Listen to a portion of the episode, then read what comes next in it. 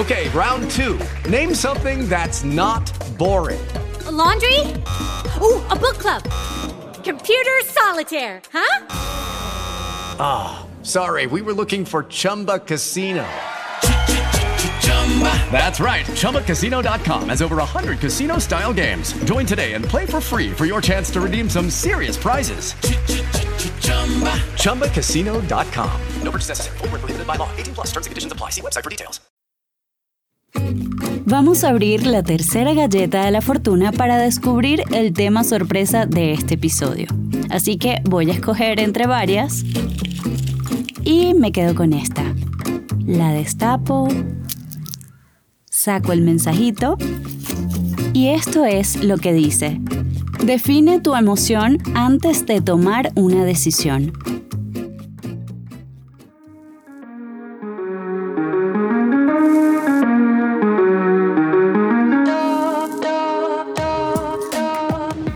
Acompáñame a descifrar el mensaje escondido en la galleta de la fortuna. Mi nombre es Sara Sajía y en cada episodio destaparemos una sorpresa muy crocante que ha llegado a nuestras manos para darle un enfoque positivo a la vida. Porque la suerte es una actitud.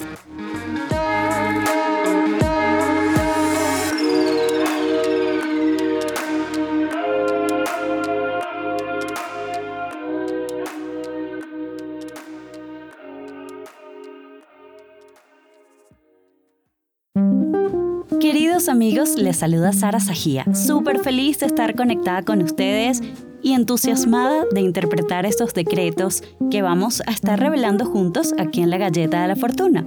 Ya vamos por el tercer episodio, qué bien. Estoy feliz porque he recibido comentarios maravillosos sobre el podcast y quiero agradecerles porque es lo que me da combustible para seguir conversando estos temas sorpresa con ustedes.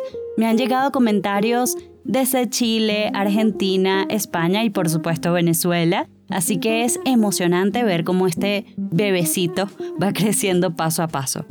Ahora mismo estoy trabajando en un proyecto genial, se los quería contar, haciendo mentoría de libros con una periodista increíble que se llama Jasmine Sánchez. Y es muy interesante saber que tantas personas están dispuestas a compartir sus experiencias para ayudar a otros. Me han escrito mujeres que viven en distintos lugares buscando ese apoyo que necesitan para plasmar su idea en papel. Y hay historias impresionantes, se me eriza la piel de lo inspiradoras que son. Qué bueno que exista esa motivación porque cada persona puede aportar con lo que siente, con lo que piensa, compartir su filosofía con el mundo y crecer mientras inspira dando soluciones también. Felicito a todos los que se atreven a dar el paso para ser felices y trabajar en su propósito porque es un camino hermosísimo. Hay momentos complicados, es verdad, pero vale la pena insistir y jamás hay que dejar de soñar porque nunca es tarde para empezar a dedicarte a lo que realmente amas hacer.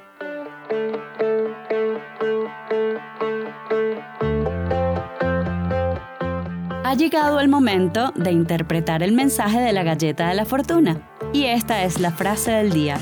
Define tu emoción antes de tomar una decisión.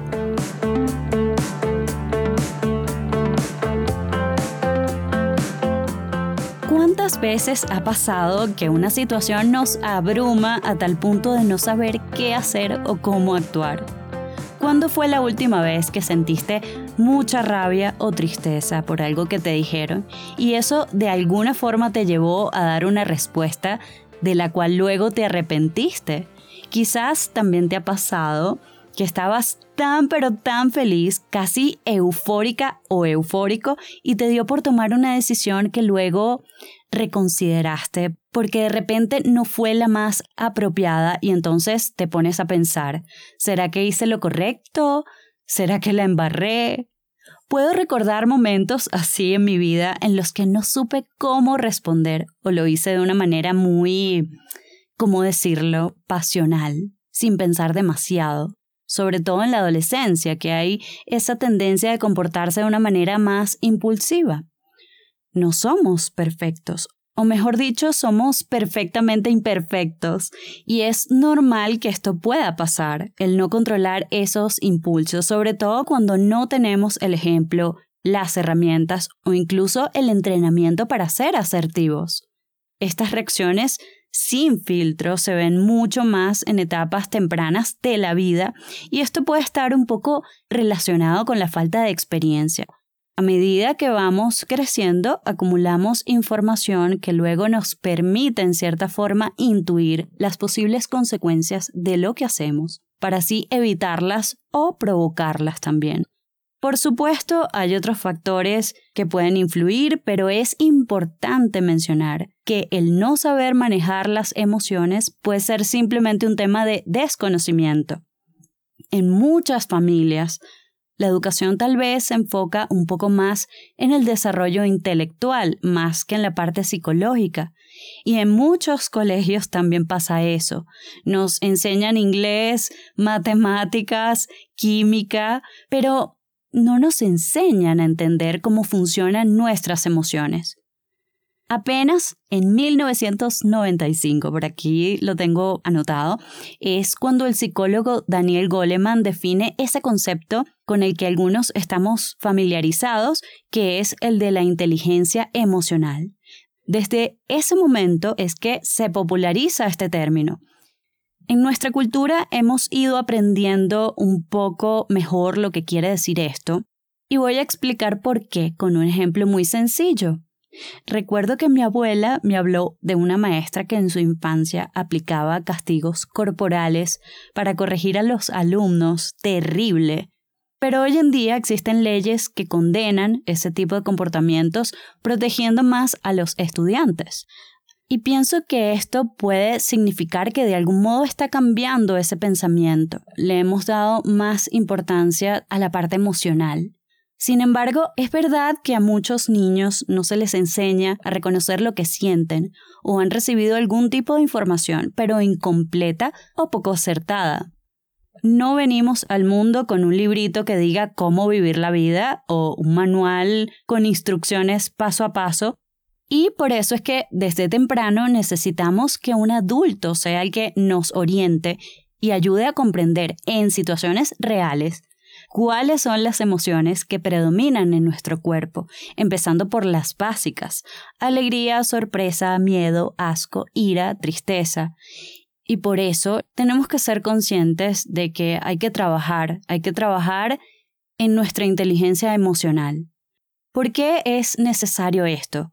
Porque ese conocimiento nos va a ayudar a entendernos mejor, a crecer con seguridad y a darnos espacio para sentir, sin bloquear o silenciar lo que tenemos por dentro solo por complacer a otras personas.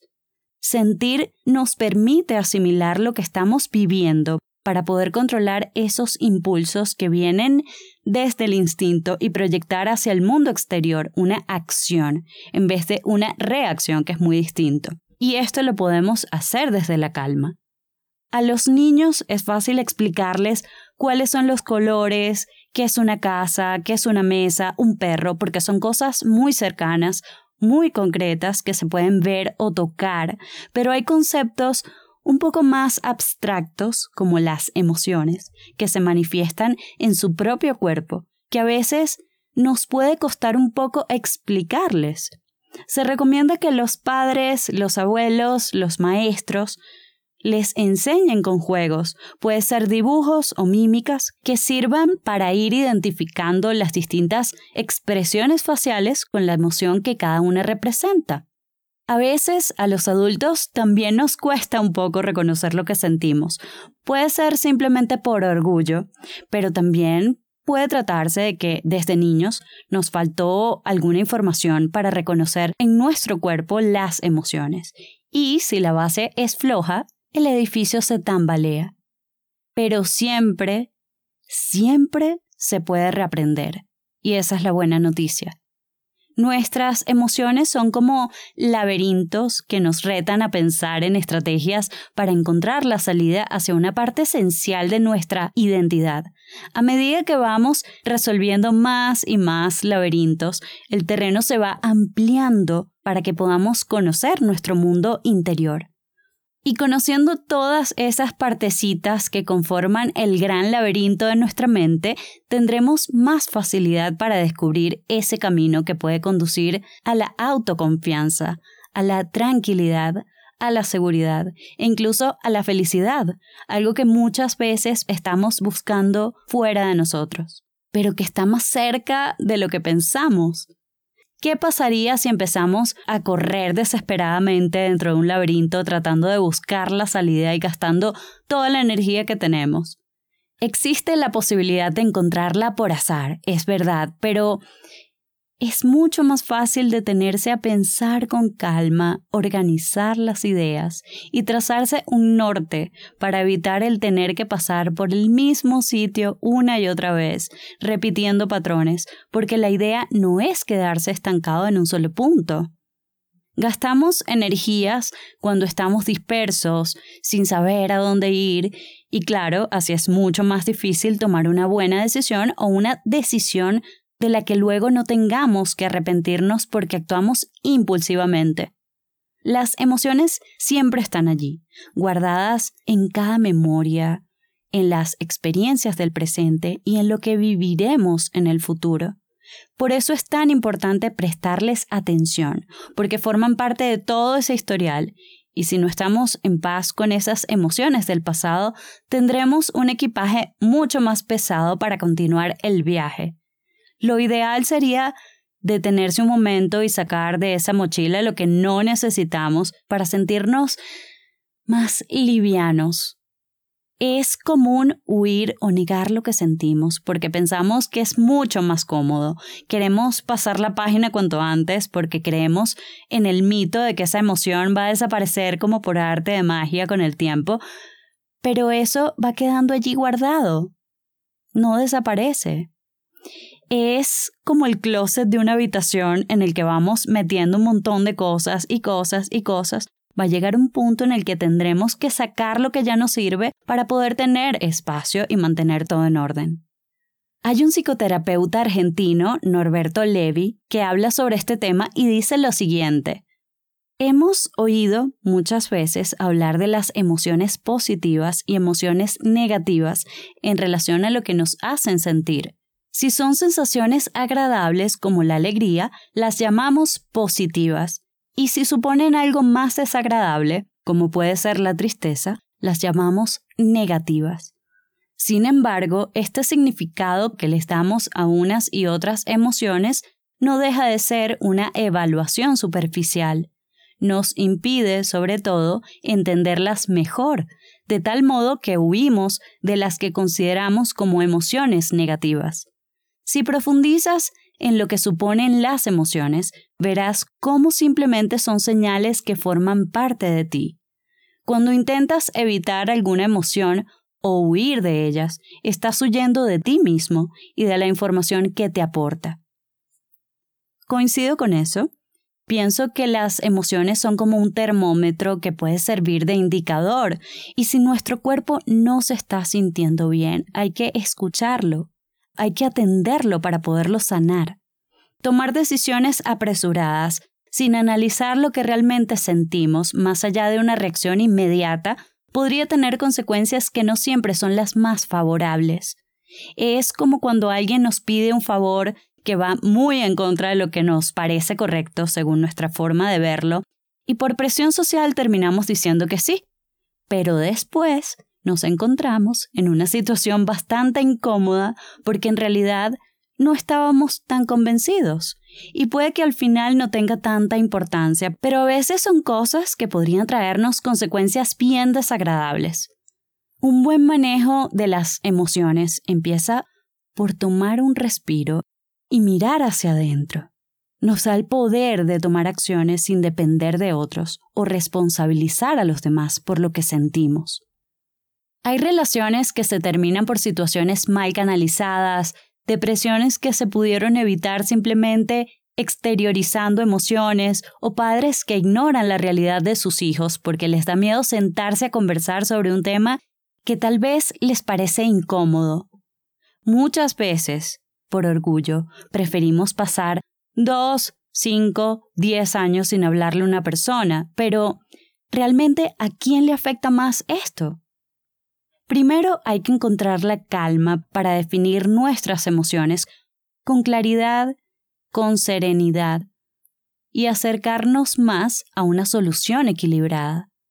Meditar es una forma de hacerlo, así como limpiamos nuestra casa y sacamos toda esa basura que estaba acumulada. Es importante tener ese hábito con nuestra propia mente y deshacernos de lo que no sirve para poder pensar y estar en armonía. Define tu emoción antes de tomar una decisión para dejar a un lado el sufrimiento innecesario que te puede causar actuar con impulsividad o indiferencia. Cuando sientes paz, cuando sientes tranquilidad, es mucho más fácil pensar con claridad para encontrar la salida en ese gran laberinto de nuestra mente. No dejes para mañana lo que puedes hacer hoy.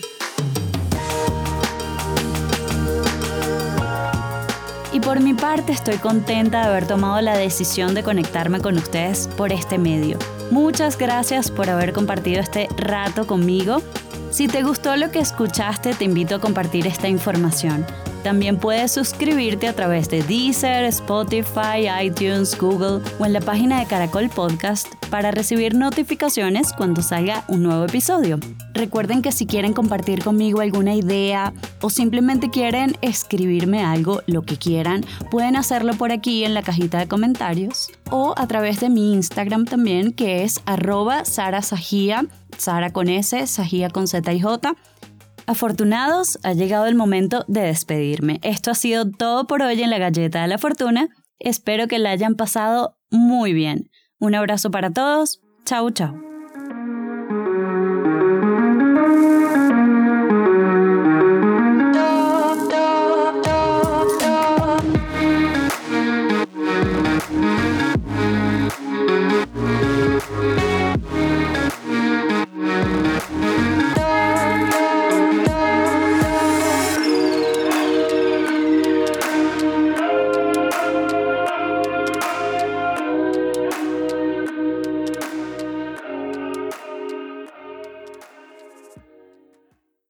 Lucky Land Casino, asking people, what's the weirdest place you've gotten lucky? Lucky? In line at the deli, I guess? Aha, in my dentist's office. More than once, actually. Do I have to say? Yes, you do. In the car, before my kids' P T A meeting. Really? Yes. Excuse me, what's the weirdest place you've gotten lucky? I never win and tell. Well, there you have it. You can get lucky anywhere, playing at lucky land slots dot com. Play for free right now. Are you feeling lucky? No purchase necessary. Void where prohibited by law. eighteen plus. Terms and conditions apply. See website for details.